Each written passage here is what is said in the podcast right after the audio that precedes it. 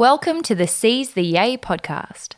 Busy and happy are not the same thing. We too rarely question what makes the heart sing. We work, then we rest, but rarely we play, and often don't realise there's more than one way. So this is a platform to hear and explore the stories of those who found lives they adore. The good, bad and ugly, the best and worst day. We'll bear all the facets of seizing your yay. I'm Sarah Davidson, or Spoonful of Sarah, a lawyer turned funtrepreneur who swapped the suits and heels to co-found Matcha Maiden and Matcha Milk Bar. Seize the Yay is a series of conversations on finding a life you love and exploring the self-doubt, challenge, joy and fulfillment along the way. Hello, welcome back. Oh my God, I had to swallow that so fast. You just started as I took a drink of water. What have you come as? She's wearing like a straw hat that looks very fashion if you wear it with the right ensemble, but it's with like gym clothes. Anytime scarecrow. Anytime I cross the river, I must. You got to be bougie. I have to come bougie. Bougie. So today I'm Wendy. Hi, Wendy. Cute. Yes. Wendy, and my best friend's name's Darlene. Oh, nice. Anyway, okay, that's a nice little narrative you've got going on there. Thank you. I'm so glad we got to do our part two so soon after our part one. It was meant to come out 7 days after, and it's been, 2 weeks, and we haven't even recorded it, let alone put it out. But yeah, that's fine. We have very good reason, though. You are 7 weeks away from giving birth. Oh, my God. 7. Yeah, that's so weird. 33 weeks today. Here's a pineapple. Did the spikes hurt? That's what Nick said. You guys have been hanging out too much. I said, he's really hurting me. Like I sent him the little app from like screenshot saying what fruit he is this week.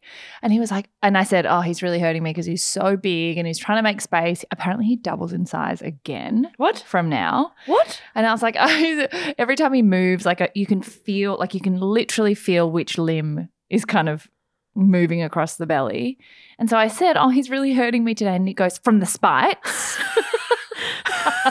No, from the acidity. No, he's like, all that skin looks spiky. And then you just said the exact same thing. Yeah.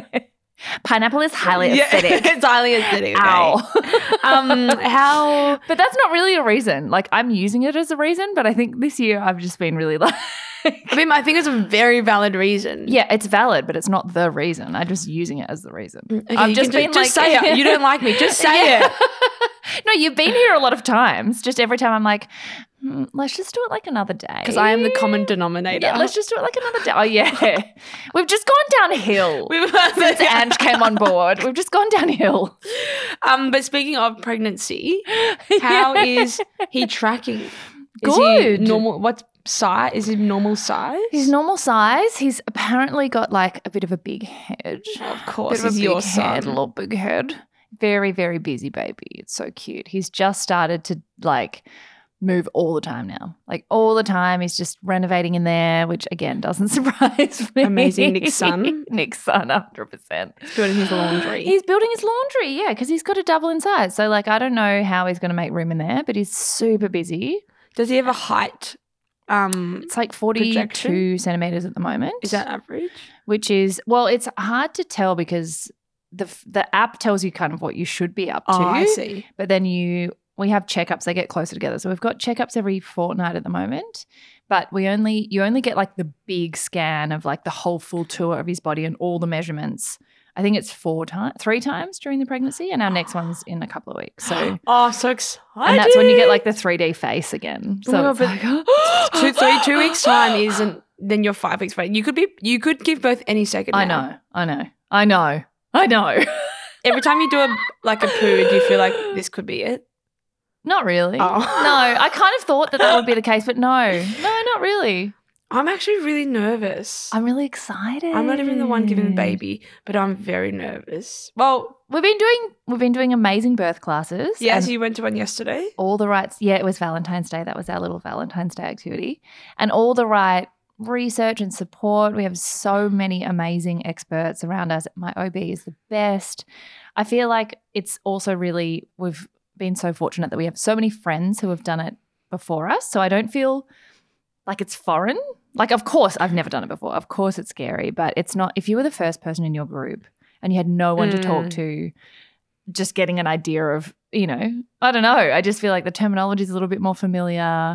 And I'm just so excited to meet him. Yeah, me too. Especially now he's so big. Like when you can really feel movements and you know it's a foot or something, you can connect it so much more to like that is like that's my kid. So when he comes out, he's going to like be a little human. I'm so excited to see what he looks like. Yeah. Oh, because that's so weird. You don't have any lineage other than you. I know. And then Nick's got Nick and his mum and there's no further kind of. Yeah, it's like adoption on both sides. Oh, my God. It's such a mystery. But I keep saying that. Now that I've realised he's my first blood relative, I'm like, I can't wait for him to look like me. Imagine if he looks nothing like me. Imagine if he looks like me. Oh, oh my God, that would be amazing. We have a couple of girlfriends in the Korean group where we were all adopted at the same time and they were the same. They're like, oh, my God, it's going to be my first blood relative. And two of their babies look nothing like them. Nothing. Like look fully Caucasian, not even half Asian. No, really? Yeah, like one of them's ginger. And she's like, where did you come from? Where did you come from? Literally, where did you come from? So, but Nick doesn't have ginger. Oh, although Shane is really blonde. You don't know. I don't. You could have. Can you imagine? Oh, it's like such a mystery. Imagine if you gave birth to Ed Sheeran. Imagine.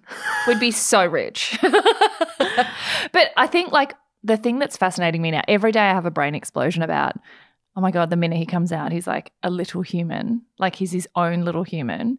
But also like what's he going to like? Is he going to like, you know how like some kids are just obsessed with transport and some are like under the sea and some are like, what's he going to be like? I can't wait. I feel like that's why you guys are good. You'd let him be whatever he wants to be. Yeah, like if he wants to play kangaroo cricket with Annie Ange, like he wants to play kangaroo cricket with Annie Ange in the back. But if he wants to do ballet, he'll do ballet. He'll be Billy Elliot. He'll be Billy Elliot. But it's so cute just thinking about all those things now, like what's his little personality going to be like? And the closer it gets, the more you can actually imagine. Like, of course, he doesn't come out with interests and hobbies and play to yay, but, like, eventually. First episode back.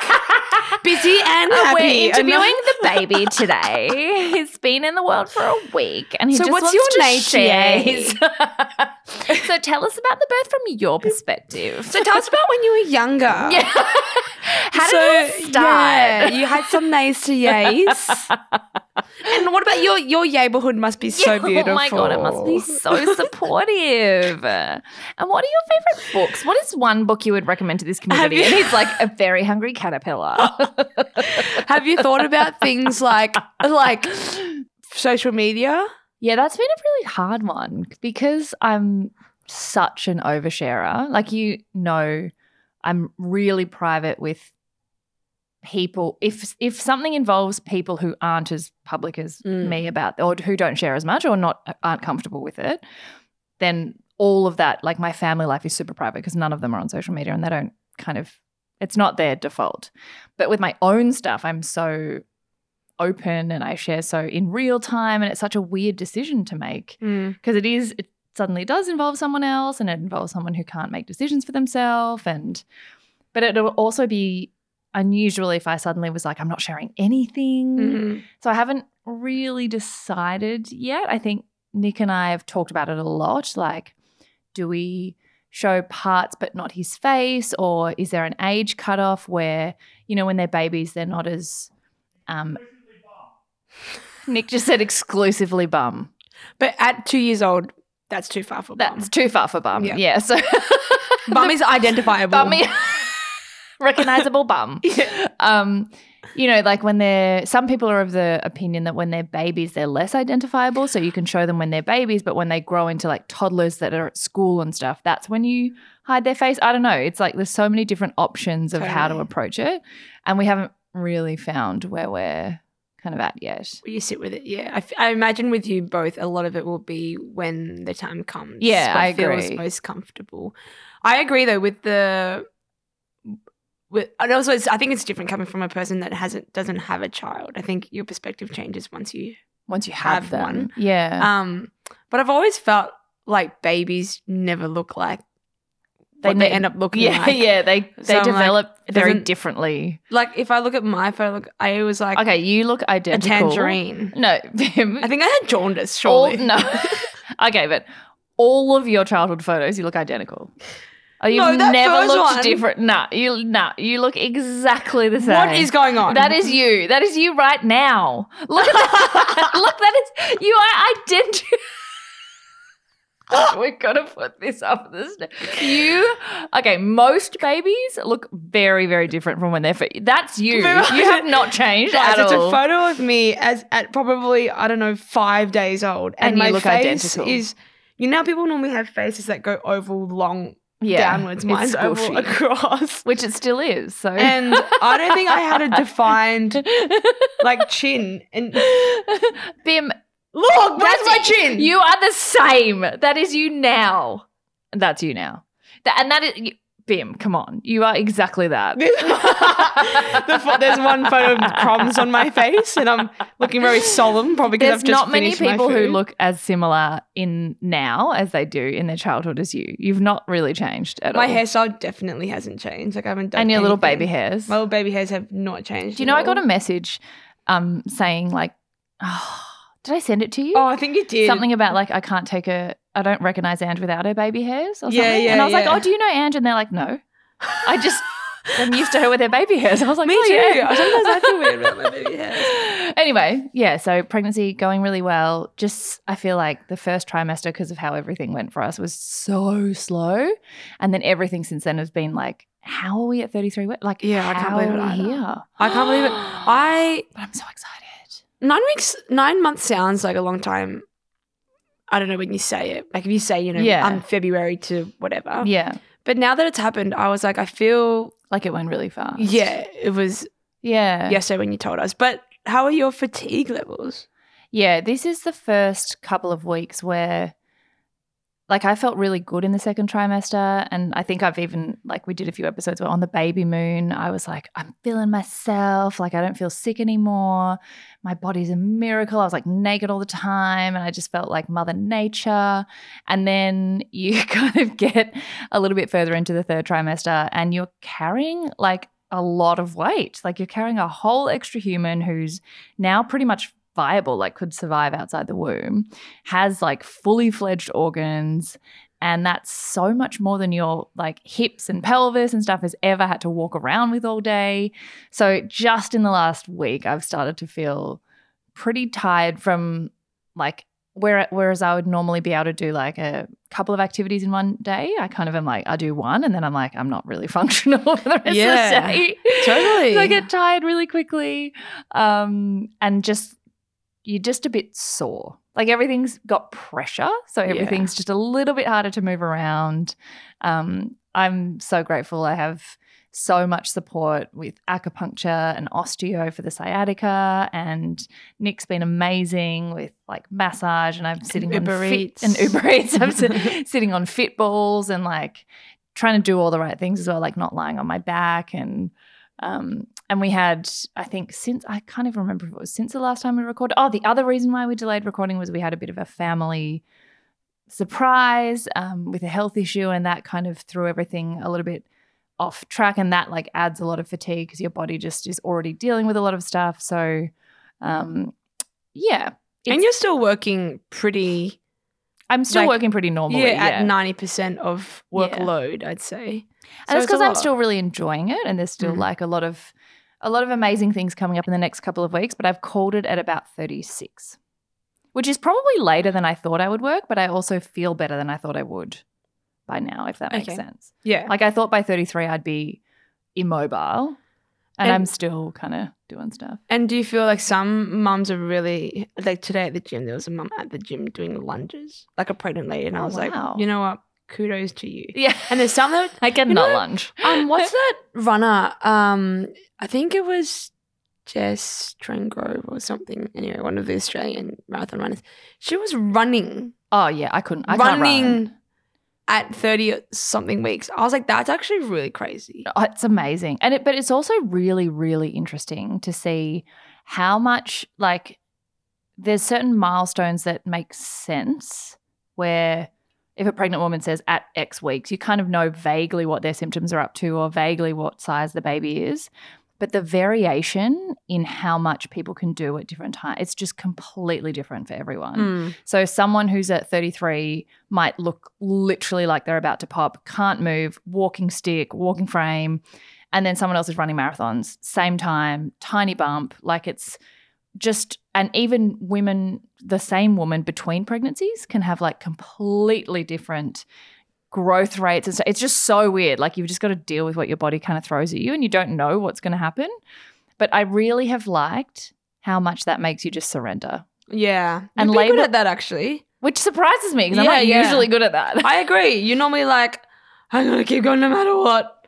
But you've been quite good at being like, listen to my body. It's like you just don't have a choice. And also labor's been like that as well. Like we've, you know, done so much birth education on all the different options, but you can have your preference, but like at the end of the day, you really have no idea what's going to happen. Like you have no control. Just because you want to do it one way, it doesn't mean that your body's going to cooperate or the baby's going to cooperate. And yeah, it's been a real exercise in like letting go and just, you can't plan anything because I don't know if I'll, like next week could be the week that suddenly my body's like, no.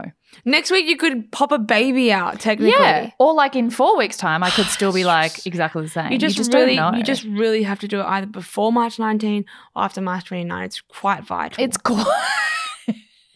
I am so upset. Ange's sister who is actually this is so interesting. People still ask how we met. Which just like blows my mind. Honestly, it was that time in the toilet cubicle when you didn't have toilet paper. And you said, anyone got paper? You can't say that because people will believe you. Anyway. It's true. People stop denying it. You literally said, plop, plop, plop. And so I'm really sorry, everyone. Oh, my God, I pooed everywhere. What do I do? I really need toilet paper. And you were six. You were 6 years old. And so I climbed under. Because you were small enough. And I gave you the toilet paper. And then I said, oh, my God. Let me intern for you. Are you Seize the Yay? Let me wipe your bum for you. So Ange's eldest sister was one of my closest friends all the way through high school. And her wedding is like across our due date in Vietnam. I remember when we, Catherine invited you and it was like a yes from you, Nick, and your mum. Oh, yeah. We were. And I was like, oh, my God, we get to go on a because we've wanted to go to Vietnam with you for. Yeah, like your mum didn't go with her friends. Because she thought she'd go with your family. Yeah. So we were like, oh, my God, it's finally happening. And in that same week you found out the due date. You were pregnant and the due date. And I was like, what are the chances? I know. I had nothing in any calendar at any time except for this. Like the 19th to the 29th of March 2024. But that's like juju. That's like you. That's like at 38. Wouldn't be allowed to fly even if I wanted to. Yeah, and I was like, selfishly, I was like, please hold on until I get back because it's very important and I have to go to Amsterdam afterwards. And I was like, what am I going to do with my life? How do I get back? Do I come back this day or this day? Because this, like, Sarah's giving birth on the 5th or whatever in the start of April and then Chris is due the 5th of May. What am I going to do? As if, like, I'm giving birth or something. And I was like, kind of. I was like, please hold on, because, and then here I am being like, what research paper can I find where it says please hold on to March 29 so it's scientifically proven? What food can I make you eat? I was like, so now I'm like really fingers crossed because it's touch and go. I feel like in the time that otherwise I'll just FaceTime you.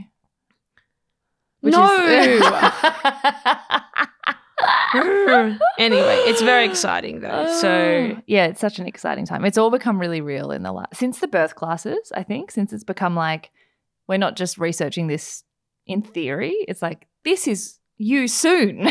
Like you are going to have to get this out of you. And then I think this is a question that we've got anyway, but I wanted to ask, have you got, because I actually don't know the answer to this, a birth plan? Yes, I have a birth plan and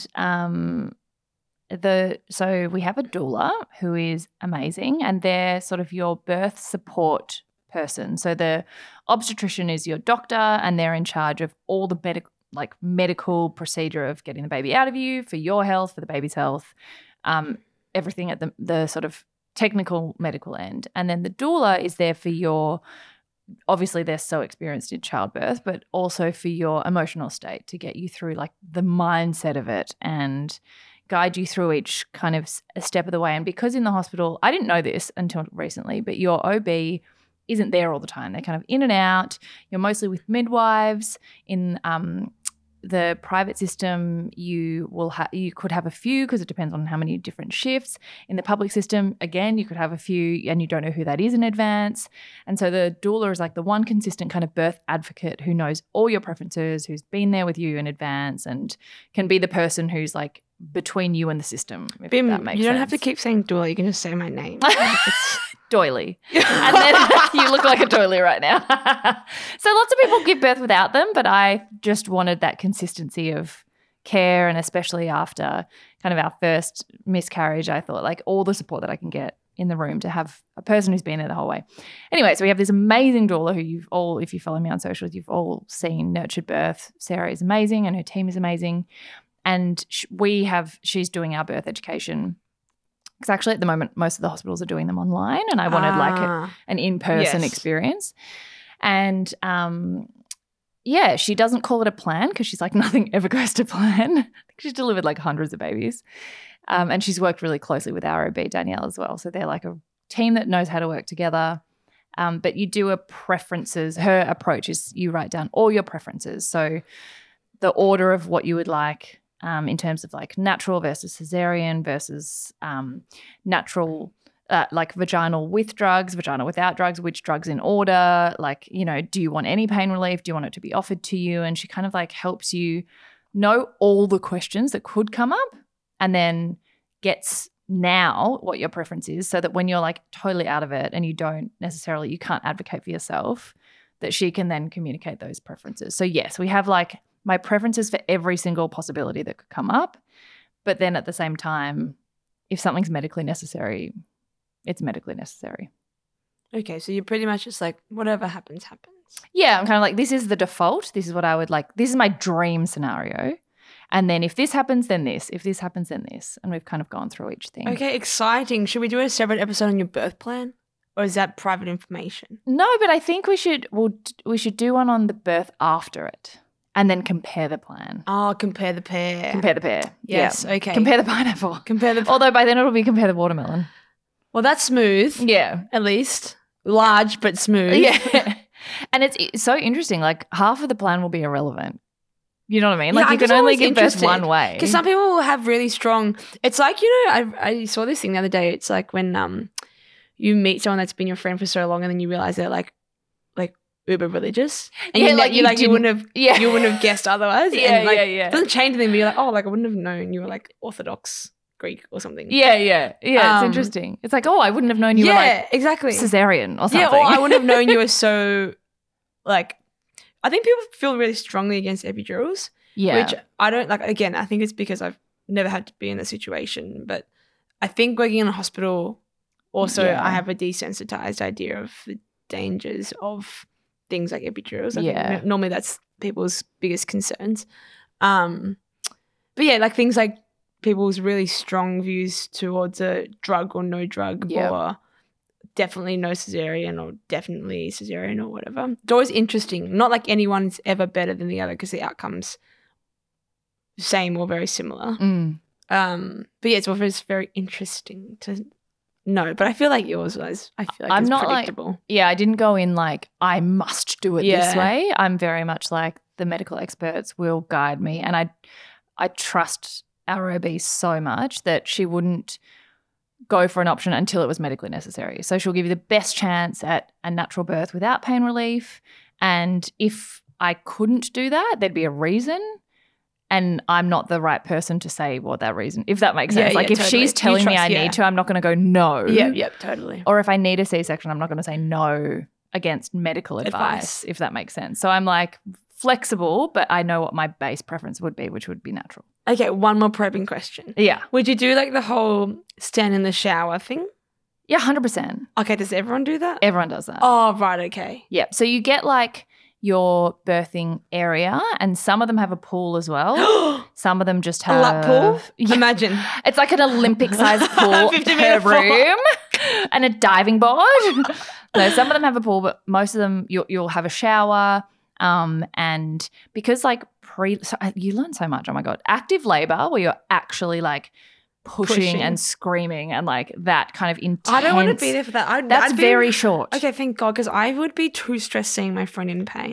Well, you know what's also really weird? Half the training around birth education is learning that for the one time in your life, it's normal pain, like it's good pain. Like there's obviously a level where you're in distress versus where you're just working hard, but they're like, it's hard. Labor is hard, and it's especially hard, like for Nick, a lot of his training has been around normally if you saw her like that, you would think she was dying, and you have to train your brain that this is supposed to be like that. You're just supposed to help support her through it.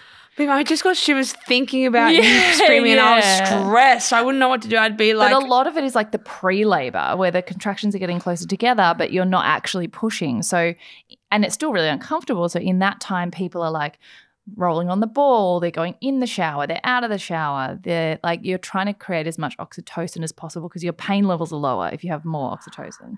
So it's like, get rid of the adrenaline. You'd light candles. You put on music. Yeah, have playlist. Have you got your playlist sorted? I'm working on it. Yours is going to be like Swedish House Mafia. I've already told her.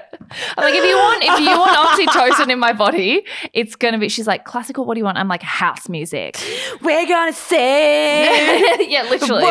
Literally. If you want me in a mode where I feel pumped up like I can do this, it's like, don't you worry, child. It actually is like, fully Swedish House Mafia. I'm not even joking. Mafia, you are like the biggest fan. I would actually put money on the fact that at some point I'm going to ask someone to play that song.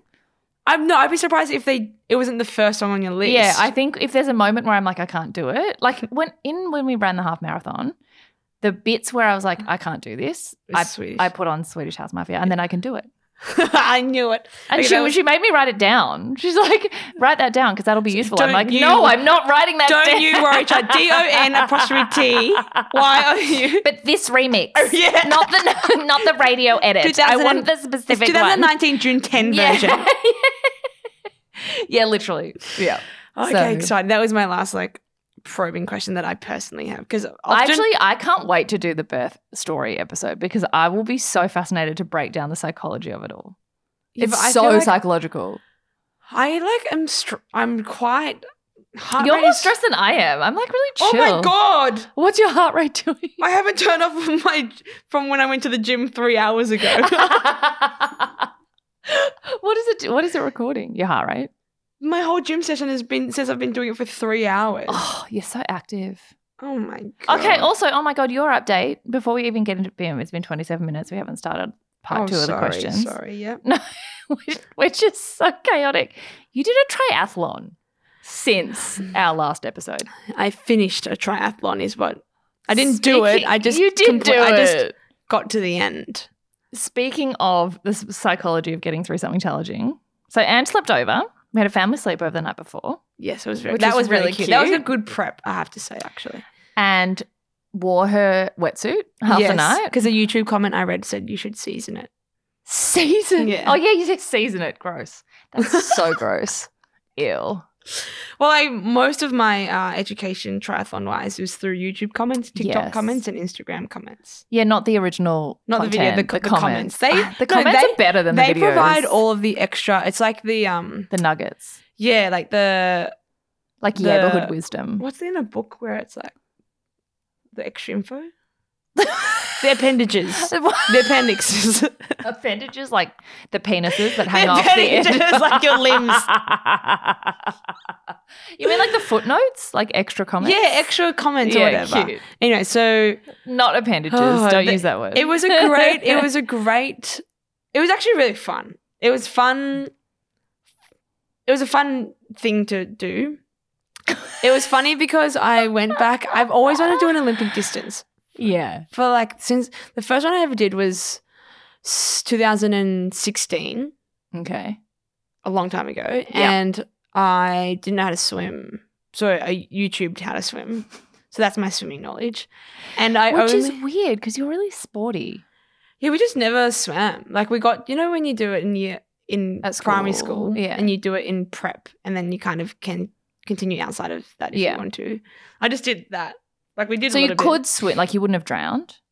I probably would have drowned. Okay, you couldn't swim. Wow, like, well, no, like we could swim, but like my ability to tread water was very minimal. Okay. Like I could do it for like a minute. Okay. Like I was like, so technically, yeah, I would drown. Yeah, yeah. You need one of those baby neck. But yeah, but things. I was like somewhat comfortable in the water. I wasn't like I could do freestyle. I couldn't do it for like 50 meters. Though. Yeah, okay. Not like yeah. In so ocean, in that sense, in yeah, like ocean. I was like we went into the ocean. I would spend all my time in the water as a kid. Yeah. Like boogie boarding and all that stuff. So in that sense, I kind of wouldn't drown straight away, but Bondi Rescue probably would be on that. Yeah. In some way. Okay. Yeah. Okay. Like I would not figure out that I was in a rope. I'd be like, well, I'm swimming so fast. Okay, yeah. Probably. Yeah. So anyway, that was my first time I learned how to swim. And then I really only ever swim when in my mind, I'm going to do a triathlon in the near future. So kind of very sporadically go back into the pool. So did that one. That was a sprint one and that was really fun. But I trained really hard for that. Mm-hmm. Like I was like in the pool a lot. I did a lot of brick sessions, which is where you do a bike and a run one after the other in a single session. Yep. And then this one I was always going to do a sprint one and I was like, oh, I want to see if I can make it for the Olympic distance. So I'd picked up swimming again and started swimming a lot more, maybe like twice a week. Mm-hmm. What are the Olympic distances for those who don't know? So it's 1.5 kilometre open water swim and then a 40K bike ride and a 10K run. Yeah, it's still freaking long. Well, because I was like, running and cycling, like cycling I didn't even train for. That's your day-to-day. Yeah, like I don't cycle as much as I used to, but I feel like I've cycled enough in my experience to be muscle comfortable with it. And then running, I had been running a little bit and that was like enough, like a couple of times a week. So I kind of was training for the tri, but I also wasn't training for the tri. Like I was doing all the elements but not to the distances that I probably should have or in the programming that I should have. Yeah.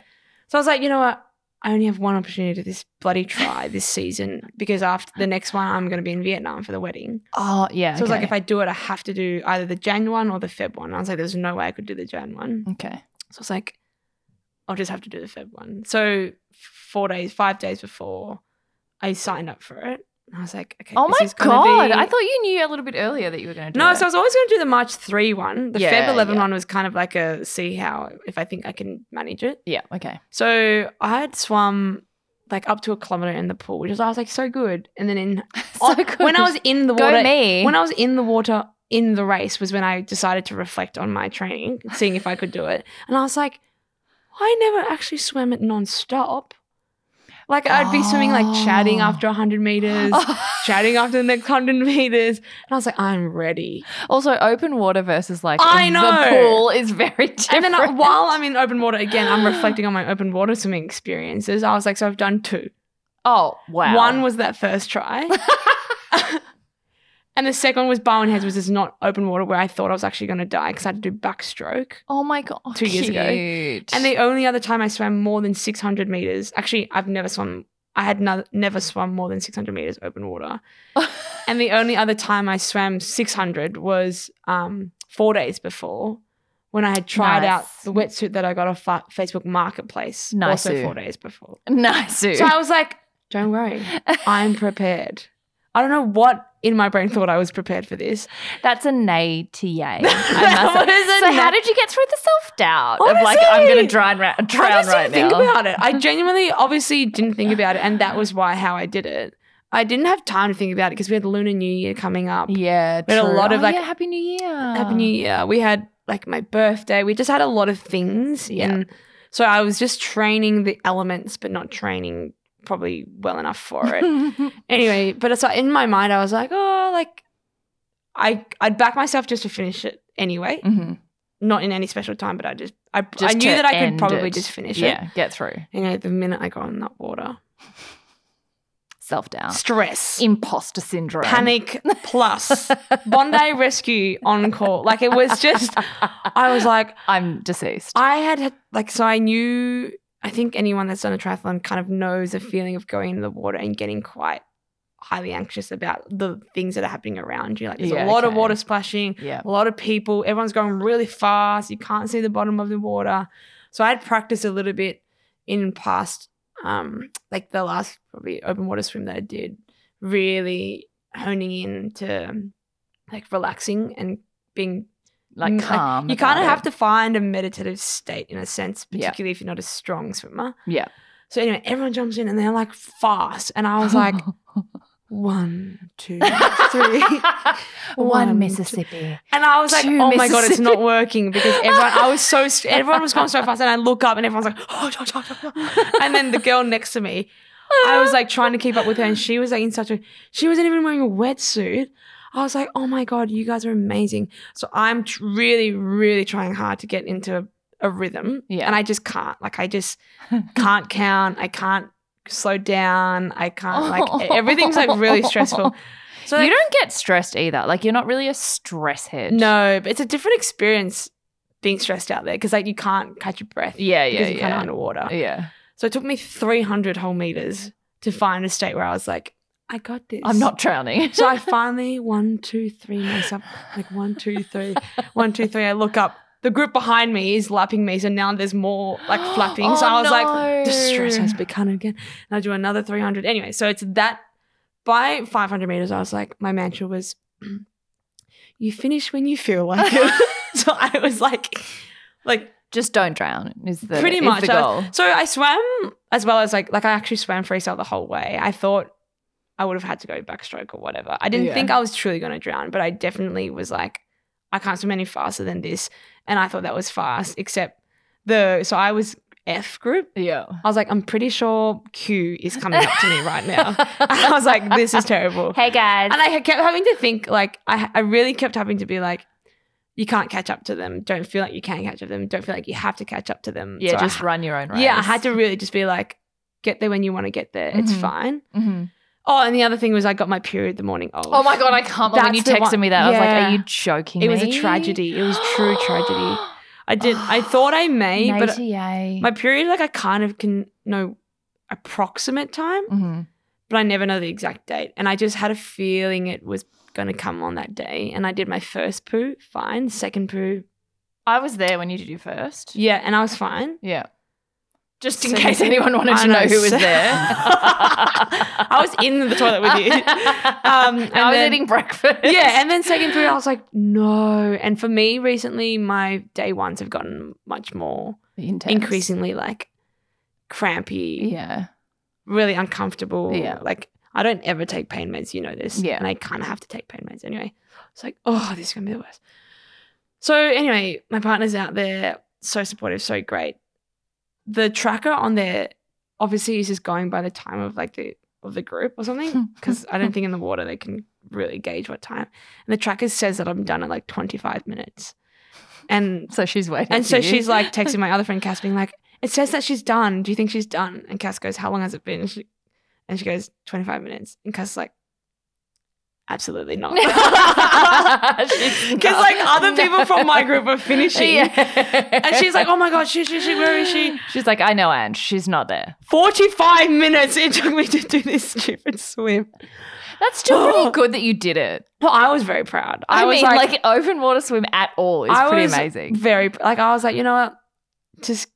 And I was like, when I did my final turn, I was like, so happy with myself. I was like, I'm so proud. This is very Seize the Yay. Yeah, like, the only time was when I was swimming and I thought I was having a good like little spiel of swimming. I was like, yeah, I feel so strong, Laura. And I look over and this is like probably middle-aged woman doing breaststroke, like lapping me. Yeah. I was like, oh. It's like when you do the Mother's Day Classic and it's like 4Ks and you're like haven't had a kid and your pelvis is totally fine and youthful and you're going up the Anderson Street hill and the mum with like the twins who's also pregnant is like going past you and you're just like, what the fuck? Literally, I was like, I actually can't swim faster than this. I don't even know what I'm doing. Anyway, finish that. And then the rest was like a really – there's elements and there's always elements in a try that aren't going to be favourable. Like there was winds, like quite – intense winds on the ride. From you farting? From me farting, from people in front of me farting. The transition was really long, but I was really comfortable on the bike, which I actually thought I would struggle more on the bike because I often probably aren't overconfident on the bike, but it was a really nice ride. That's the one thing. I also have ridden that route a bajillion times before. Oh, yeah, okay. So I knew the route like in all of its undulations. But I didn't know the Okay, Tess of the Devils, whatever. Huh? Anyway. It was undulating. Okay. You don't understand. You wouldn't even know. You're not. You didn't do English language. Yeah. At McRub, whatever.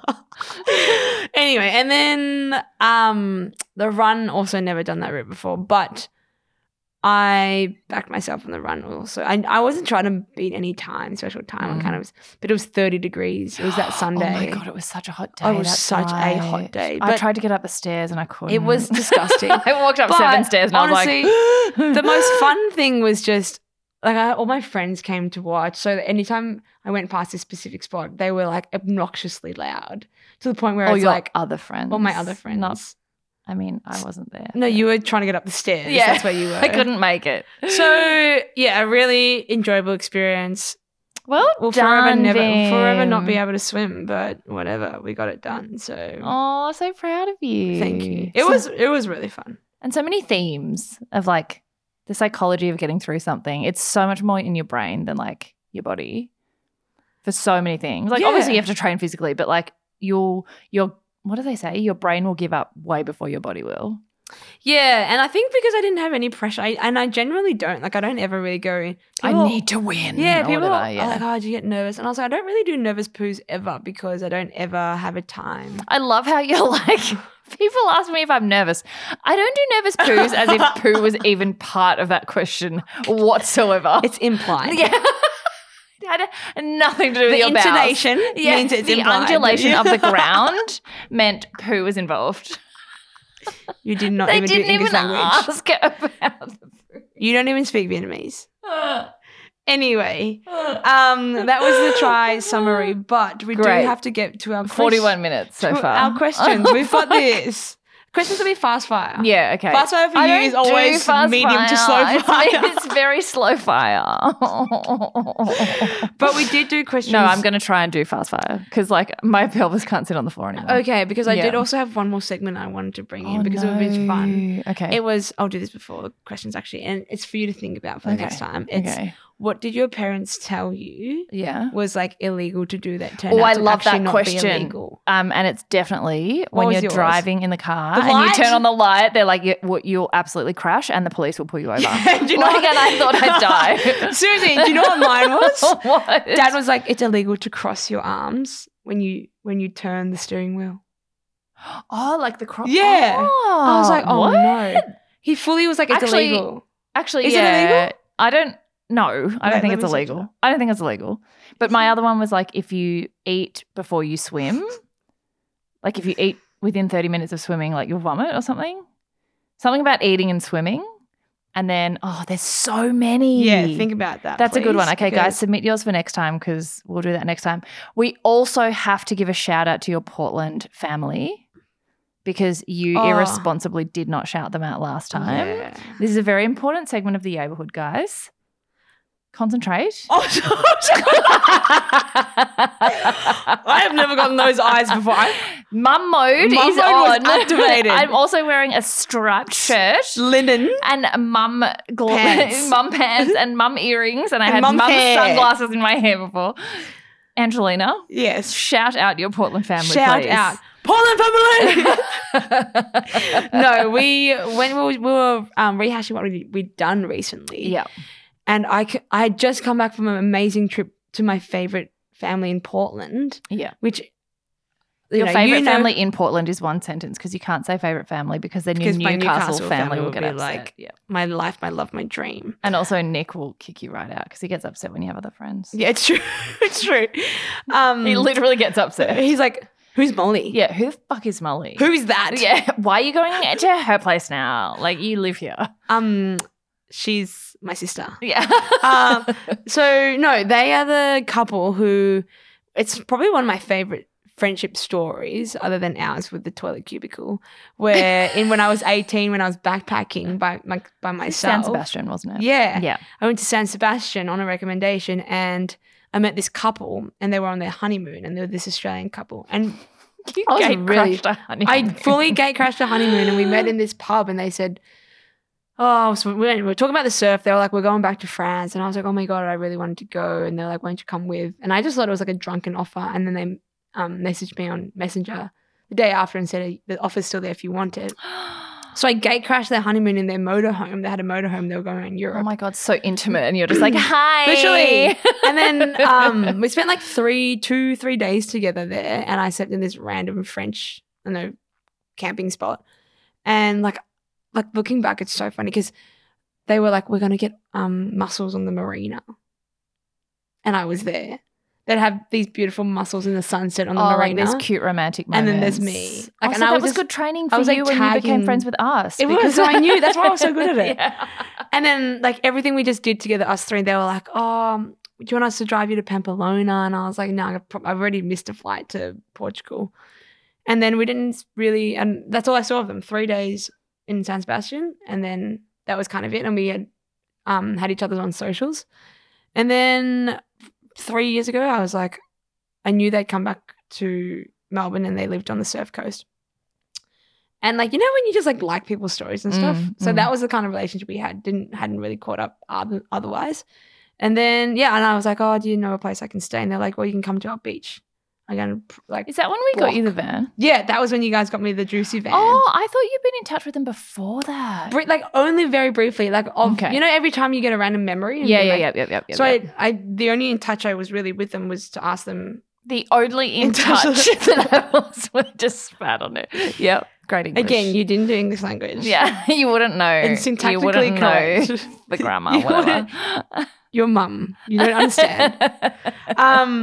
It's baby brain. And then they have this amazing block on the beach where I think Renee had bought it when he was really young, but like I don't even know how to describe it unless you see it. It's genuinely everyone follows you. Everyone's block seen of grass on the beach. Yeah, it's beautiful. No cliff to walk down to the beach. It's like a private beach, pretty much. Yeah, and it's a beautiful beach. Anyway, and then they've recently built a little temporary like house on there.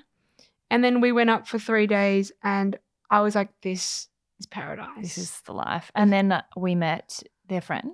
Oh, yes. I called Ash. Ash was pretending to not fangirl, but she was definitely fangirling. Ash is in the neighborhood and we love Ash. Ash, it was so lovely to meet you on FaceTime. And, yeah, so I met Ash. So Ash gets a shout-out. It was awesome. Like, the kids lived the best life. We woke up. I know. They had breakfast. They walked over the hill is like, a 1% gradient, and then they're in the water. Not undulating? No undulations. God, you are so slow these days. and then the kids, they just go in the water. So the morning we were like, before 9 o'clock they'd done a kayak. Can they teach you to swim maybe?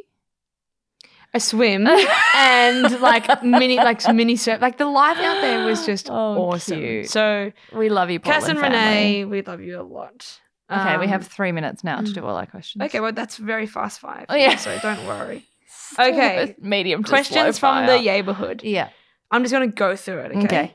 We haven't categorized like we normally do. Do you have the line on your belly? Line nigra. Yeah, it's called linea nigra and it's like this weird – I think it's Latin. It means black line. I kind of have it. It's just this random line. Can you see it, Bim? Yeah. I thought everyone has it. I don't know if everyone gets it. Some people get it really dark. It looks like it's hair, but it's not. It's just like this random dark line down the middle of your stomach that you get during pregnancy. Yeah, I do, but it's not super dark. It's also crooked. Shut the fuck up. I know. I noticed that it's crooked and my belly button is off center, and it really upsets me. My OCD is like, I can't. It all needs to be symmetrical and it's not. Don't look. Yeah, it's not symmetrical. I'm hiding it. Yes, I do have a linea nigra. I don't know what the purpose of it is, but yeah. Okay, well, neither. How will you cool. Next one, fast fire. Yeah. How will you manage the podcast? I want you to rest and enjoy pregnancy, but also we'll miss it. Oh, that's really lovely. Was it you who submitted that question? More _Anna31. Oh, Anna, cuckoo. Anna, yeah, she's a beautiful French friend who I met through Elisa, our wonderful yoga teacher and one of my oldest and dearest friends. So we are obviously already not managing it very well since we have done 2 episodes in like 3 weeks. But I actually think because we can do it online, because we can do it at home, because we can do it when the baby's here, I think the plan is obviously not to necessarily do weekly like we have been doing in past years where we're very organised. But I think we'll just keep going as much as we can. Like as and when we can, we'll do little updates. I definitely want to do the birth story as soon as we can kind of record after that. Q&A, do little updates. We have a couple of guests coming up before the baby's born. One is probably going to be a live event, but a live online event, so you can ask questions interactively, which is very useful in the lead up to the baby. Another one of the guests for International Women's Day is not related to pregnancy. So yes, we'll be keeping up with it, but just more flexibly and probably less rigidly in terms of schedule. Okay, great. So you'll get a podcast once a year. Yeah, for the first 5 years. Yeah, first 5 years. Yeah, we're locked into a contract with Ange for one episode per year until 2035. That's my contract. Yeah. I think we kind of answered this one, but in the start, how do you find exercising when pregnant? I feel so guilty not keeping it up at 20 weeks. Oh, it's so hard because your body really is just going through so much, and I've really struggled to let go of. I'd been really regular and felt really fit and strong kind of just before we got pregnant, and then I was so nauseous and sick I didn't exercise at all, like barely even walked for the first trimester. And then in the second trimester you kind of get energy back, but you still, it's not the same as before. So I personally have not had a great exercise regime during this pregnancy, and I found the guilt really hard to let go of earlier, but then the more you remind yourself, in fact, any time any routine or commitment you had before pregnancy isn't going the way you planned, you just have to remind yourself you are growing a human being from scratch in your own body. That is a marathon every day. Like it's literally scientifically proven to be the same weight on your body as like running a marathon. So you've got enough going on. That's rough. Yeah, like yeah. It's so much energy expenditure, and exercise, if that's not something you can keep up with, like it's good to move and walk to sort of get your blood flowing. Like that's healthy for the baby and for you. But in terms of like if you're not training, don't be hard on yourself. You're burning enough energy. Totally. I feel like if you exercise for the feeling of feeling good, that's different to feeling like you need to just burn energy because in pregnancy that's I feel like keeping it up because you've just as a feel good thing then probably better. Yeah, I presume. Yeah, and if your body will tell you, like if you have enough energy to work out, then work out. If you don't have enough energy to work out, there's a reason. So don't push through because you just think you should and you feel bad. Another question about, I'm going to separate it to pregnancy and then business. Oh, real-time categorization. Honestly, that's why they pay me the medium dollars. I know you meditate and try to keep.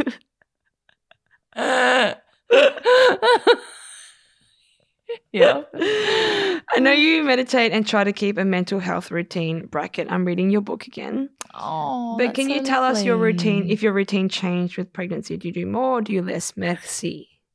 Yeah, great question, and I think it's definitely changed, and probably same as exercise. It's changed in that because you're just feeling so different, and every week is different, and you can't predict how you're going to feel week to week. My routine has gone out the window with most things. So didn't exercise much. I used to meditate really regularly and in a structured way. I did Vedic meditation. I have totally dropped that during the pregnancy because I just felt so sick. I was waking up at different times, sleeping at different times. And yeah, I found it really hard to stick to things consistently as so much is changing around you. But in a weird way, I've kind of been more meditative because I've been less structured, if that makes sense. So I've been more present in each day because I can't plan that far ahead. So overall through the pregnancy, I think I've been a lot more mindful, a lot more in the moment, a lot more what does my body feel like right now. I check in a lot more with my energy levels, which I'm not good at doing normally. Like if I'm, in a really busy week, I will stop and feel that and be like, I need to cancel some stuff. Like I've pushed it too far, whereas I don't usually do that. So and I'll meditate more sporadically. So I still do it, but I haven't had what I would call like a good consistent practice. Are you journaling at all? Journaling every day. Well, that's like mental health.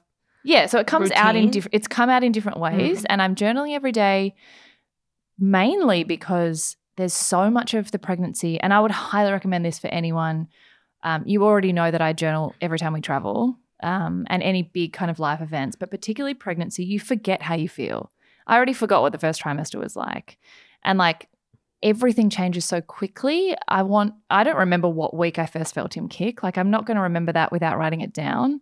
So I feel like it's, even if you just keep dot points every day, it's so nice to have a record of what it felt like at the time when the emotions are fresh, because then you can look back and be like, how exciting was it the first time he moved, or the first this scan, or the first that, because you're not going to remember those details. Definitely not, yeah. But it allows you to just like even the diabetes and stuff. Like I don't remember what I ate unless I wrote it down. So to have a record of just this magical 9 months, including the shitty bits, like you'll love going back to that. Totally. And if you do have another one, it's good. Yeah, to compare. Such a cool, yeah, comparison.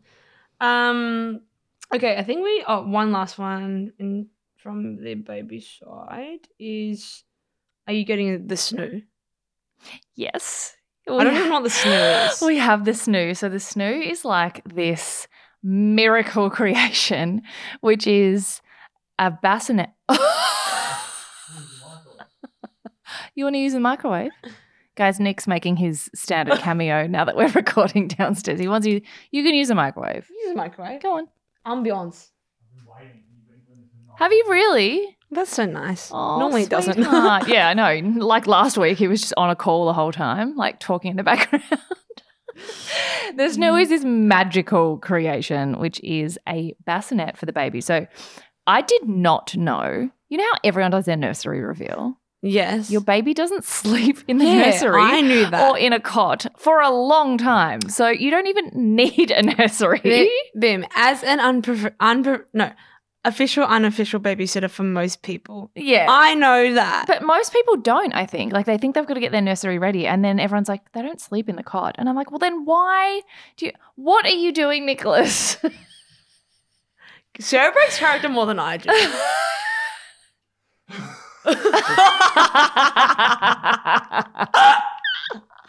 Anyway, so that you use the nursery for changing and feeding, but the actual cot they don't sleep in. They sleep in a bassinet when they're small, and often that's in your room. So the snoo is a bassinet that rocks itself, and it's like this magical miracle creation that people swear by in the first 6 months. It's like the Mary Poppins fairy godmother of babies. Some babies don't like it, or it rocks too viciously, or whatever it is, but most people have very, very wonderful things to say about it. The problem is you have to wean them off it and teach them to sleep without the rocking motion, but it's kind of like putting them in the car anyway. So as you guys know, we've been in the last couple of weeks, all of the preparation for the nursery and the baby in December, I was like, that's a January problem. Now I'm like, oh, no, now it's like February. October 2025. Now I'm like, oh, my God, shit. So we've been living at the memo and picking out our pram, and the pram content was great. Did you see it? I saw that, the pramnibus. The pramnibus. Nick speed testing and all-terrain testing the pram. Is it? No, seriously, though, if I went running with the pram, can I run with the pram? Yeah, you can run with the pram. Oh, you can actually get running prams. Like, yeah, there's so much technology. It's crazy. Anyway, so we got the snoo from the memo. I will report back, because I know some women think it's like a miracle creation. Some think their babies don't like it. Who knows? But if it gives you even a chance of more sleep, like I'm going to take it. What is he doing? He's just – guys, yeah. If you want an insight into what our son is going to be like, he lasted – I'm actually proud. He lasted 55 minutes before he came down and started annoying us. Quick fire. Next section is relationship. There's only one under this. How did you know you do life together with your partner? Did you know? That's the question. What? That's the question. Did you? When you know, you know. What? I don't know. So what was really cute, yesterday was our 15th Valentine's Day together. Oh, my, that's like my age. That's your age. And I must say, I think we thought we knew, like, Nick tried to propose to me like 2 months later, but I was 19. So we thought that we like found our person and we're going to spend the rest of our lives together, but like I was 19 years old. So I probably didn't actually think that If you told me then we'd be having a baby together now, I probably would have laughed, even though I still did think that he was my person. There was sure a moment. Give me one. He just moonwalked his way with his little microwave food. I mean, I think you guys can tell from how much we share of our relationship how silly we are. Like, our love has always been really silly and fun, and life will never be boring with Nick. And I'm like, our weirdness is really compatible, and that was evident from the very beginning. So I think I always knew. But then, of course, there's been, in 15 years, we've been such different people, and the difference couples who stay together and don't is if you evolve in compatible ways or if you become people who are no longer compatible. And it just happens that we've evolved in compatible directions. And every time there's been like a big new challenge, like where one of us has completely changed careers or completely changed who we are or what our goals are in life, that it's gone in the same direction. Bim, I know you were ex-law, but that was the most lawyer response because you didn't answer the question. What was that? What I said? What, yes. The moment. Oh, what was the moment? Yeah. Oh. Was there a moment? And you were like, our weirdness is compatible. We've evolved to be compatible. And in the compatible ways, we've evolved compatibly. I was like, that's not my question. I think it was, so we had everything going against us when we first started dating. I went away on 2 exchanges that were already booked. So I went overseas twice in the first 6 months, to China for 6 weeks, and then to France for a year. I was like, bye, I'm going to Europe on a Euro trip. And I wanted to be single, so I wouldn't change my Facebook status. That was the moment. No, the moment was when he was like, I'm at Paris airport. It's like I flew over because I didn't want to let go of this relationship. And I was like, because I had been like, he's like, change your Facebook status. I'm like, no. Because I change your Facebook status. He literally. Oh, my God. Because I was like, we'd been together for 6 months and I was like, let's pause because I'm going on a Euro trip with my single best friend. Yes. And we want to like go sow our wild oats. And I'd been in a long-term relationship before that. Anyway, I was like, I just want to, be single in Europe. In Saint-Tropez, we're doing this big trip. And then he was like, I'm at the airport. And I was like, oh, I love you. Okay, but go away. But okay, yay. That is the correct response. Yeah, none of this compatibility, Dr. Seuss. Okay, quick 3 more questions. This is now about more like life, business, job. Oh no. What's your vision and mission statement in business and life? Come on, your quote of the day. Self-doubt kills more dreams than failure ever will. Yeah, I love that one. Well, at the moment my mission statement has become very different because it's very like temporal towards a new chapter, and it's very go with the flow, and that everything unravels at the right time. And I feel like we're so ready. If we'd had a baby when we first started trying, which was in COVID, like 5 years ago, I would be freaking out. I wouldn't feel as ready as I do. I feel like this is the perfect time. I've had such an amazing life pre-motherhood. I feel so ready for motherhood now. Nick is the same. So my life motto is very much like life unravels in chapters, and they're all different and they demand different versions of you. And in business right now, it's obviously my priorities towards work are taking a different form of prioritization for the next little while I kind of focus on family and putting that first for the first time in a while. Overall, I think if I had to say one thing to anyone about your personal life and your career or both, it's just that it's not meant to look like anyone else's, really. I think all of everyone's problems or dissatisfaction or crisis of confidence or like whatever it may be is comparing to what other people are doing. Comparison is a thief of joy. Yeah, but literally it's that you benchmark yourself against what? Like the only person's life you have to live is yours. So wise. I've also decided from analysis of your responses, you respond to everything like, when you're in year 5 and there's that narrative breakdown of how to paragraph your answer. It's like introduction, paragraph 1, paragraph 2, conclusion. So overall, in summary. Yeah. That's my lawyer brain. In addition to answer this. Questions in an ad hoc way. It has to be dot points. I can't. Furthermore, to the undulation of the ground. However, thereby stand by. Stop sign, parentheses, ellipsis, dot, dot, dot. Relative clauses. I can't find a job online. I can't find a job online. I'm trying to change careers or anything. What do I do? That's a really hard one when you're, and I feel like I need more context of what you're jumping from and what you want to jump to. But I think my overall advice, just when you're in a position where you don't have a job and you need a job, is that so much of what I talk about is finding your joy and finding your passion and uniting what you're good at with what you like. But there are times in your life where that's not the main question. That's not a luxury that you can afford. And the temptation is like, don't accept anything less than what you love and what you're passionate about. But if you are struggling to find a job and you need to pay bills, you need stability and certainty and like certain life needs met before you can even contemplate what makes you joyful. So I think find something that will allow you some stability to make decisions later. And I know this sounds terrible. Basically, when normally I would say don't settle, I would say just find something that really fits part of your criteria. You don't need to wait for the one thing that's perfect if you just need to pay the bills. That's a reality of life. And then the yay and the joy and the fulfillment that can come later. But find something that helps you get kind of a baseline first. Yeah, I think you and I are similarly evolving into that mindset of now that we have financial commitments. Yeah. It's a balance of what you need at minimum and then the wants come after. Yeah. And it's a luxury to be able to say seize your yay and find a job you love. Not on this podcast. Yeah. It's a must. Honey, it's an it's indispensable. But it is. It's like the reality is not everyone can find a job that they love and not everyone wants a job they love. Sometimes you want your passions to be outside of it.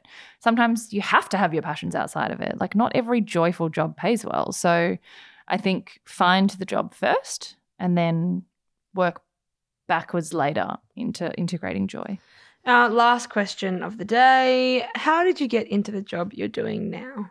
That's like a whole episode in itself. That's like listen to every episode from here backwards. No, that's a hard question. In a really roundabout, accidental way. Never planned it. Still get surprised by the directions it goes. It goes in all the time. I don't even know what I do or how to explain it.